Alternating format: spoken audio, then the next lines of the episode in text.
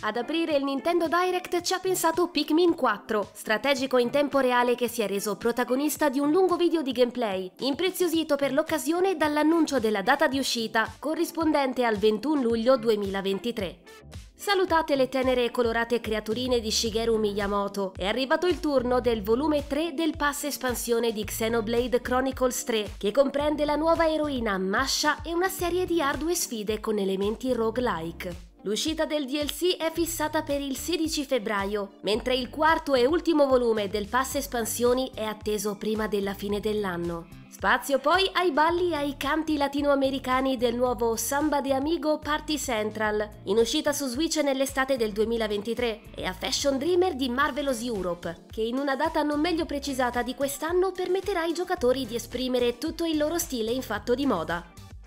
Di tutt'altra pasta Return to Castlevania, il nuovo DLC a pagamento di Dead Cells che arricchisce il gameplay del roguelite e omaggia una delle serie più famose della storia dei videogiochi, invitandovi nel castello di Dracula assieme a personaggi iconici come Richard Belmont e Alucard. Ad accompagnarvi ci saranno le note di 12 cover originali e 51 brani della serie Castlevania. L'appuntamento è al 6 marzo, segnatelo sull'agenda.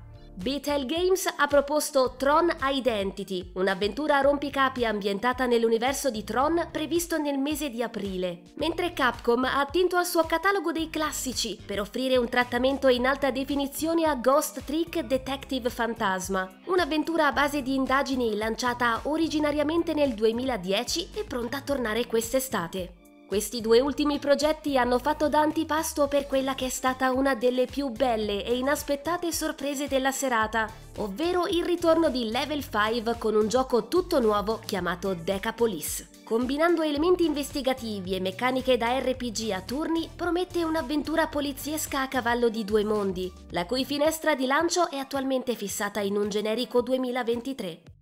Dopo il successo di Bayonetta 3, Platinum Games impreziosisce l'universo narrativo della serie con Bayonetta Origins Cereza and the Lost Demon, un action adventure che dal 17 marzo vi consentirà di scoprire le origini di Bayonetta. È stata poi la volta di Splatoon 3, con la presentazione del pass espansione da 24,99€. Un altro piacevole ritorno è stato quello di Disney Illusion Island, un'avventura cooperativa in due dimensioni per uno o quattro giocatori che vede Topolino, Minnie, Paperino e Pippo in missione all'interno di un mondo interamente realizzato a mano. L'uscita è fissata per il 28 luglio e sono previste anche scene di intermezzo completamente animate e una colonna sonora originale. Altro giro, altro pass di espansione. È toccato in seguito a Fire Emblem Engage, i cui pacchetti aggiuntivi aggiungeranno nuovi emblemi e una nuova storia. Don't Nod ha poi approfittato del Nintendo Direct per presentare Harmony The Fall of Reverie, una nuova esperienza narrativa in uscita a giugno con protagonista Polly, una giovane donna capace di viaggiare tra il nostro mondo e quello di Reverie, dimora delle divinità. Square Enix invece ha usato lo showcase come rampa di lancio per la demo di Octopath Traveler 2, che permette di provare le prime ore del gioco. A controbilanciare con un po' di follia ci ha pensato We Love Katamari Reroll Plus Royal Reverie, versione rimasterizzata di We Love Katamari in uscita il 2 giugno. E poi ancora hanno fatto capolino l'RPG a turni Sea of Stars, il free-to-play multiplayer Omega Strikers, Etrian Odyssey Origins Collection, una raccolta dei primi tre giochi della serie Etrian Odyssey rimasterizzati in HD,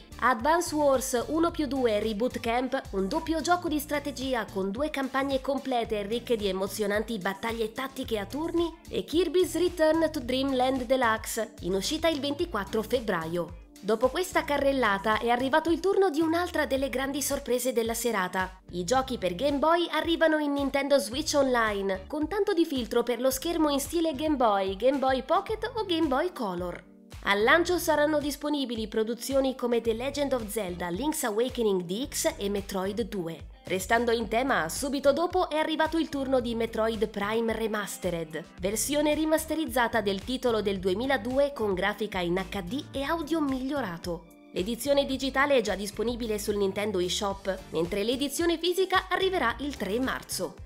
Spazio poi a Master Detective Archives Rain Code, un'avventura investigativa sovrannaturale con dei detective dai poteri unici in uscita il 30 giugno. È giunto poi il momento sia di Batten Kaitos 1 e 2 HD Remaster, una raccolta con i due omonimi giochi basati sulle carte, attesa per quest'estate, sia di Fantasy Life 1 The Girl Who Steals Time, un mix di combattimenti, missioni e costruzione su un'isola misteriosa non è mancato uno sguardo a Professor Layton and the New World of Steam, un nuovo capitolo della serie che vede il professore cimentarsi con nuovi enigmi in un'ambientazione totalmente inedita. Una rapida carrellata prima del gran finale ha mostrato il pacchetto 4 del pass percorsi aggiuntivi di Mario Kart 8 Deluxe, poi altri giochi disponibili su Switch come Blank, Disney Dreamlight Valley, Mega Man Battle Network Legacy Collection, Tales of Symphonia Remastered e WBSC eBaseball Power Pros. Ed eccoci al gran finale, con Sua Maestà The Legend of Zelda Tears of the Kingdom. Un lungo trailer che ha mostrato Link padroneggiare nuove abilità nelle sconfinate distese e vasti cieli di Hyrule. Il gioco arriverà il 12 maggio in esclusiva per Nintendo Switch. Che ne pensate? Siete soddisfatti del Direct? Fatecelo sapere nei commenti.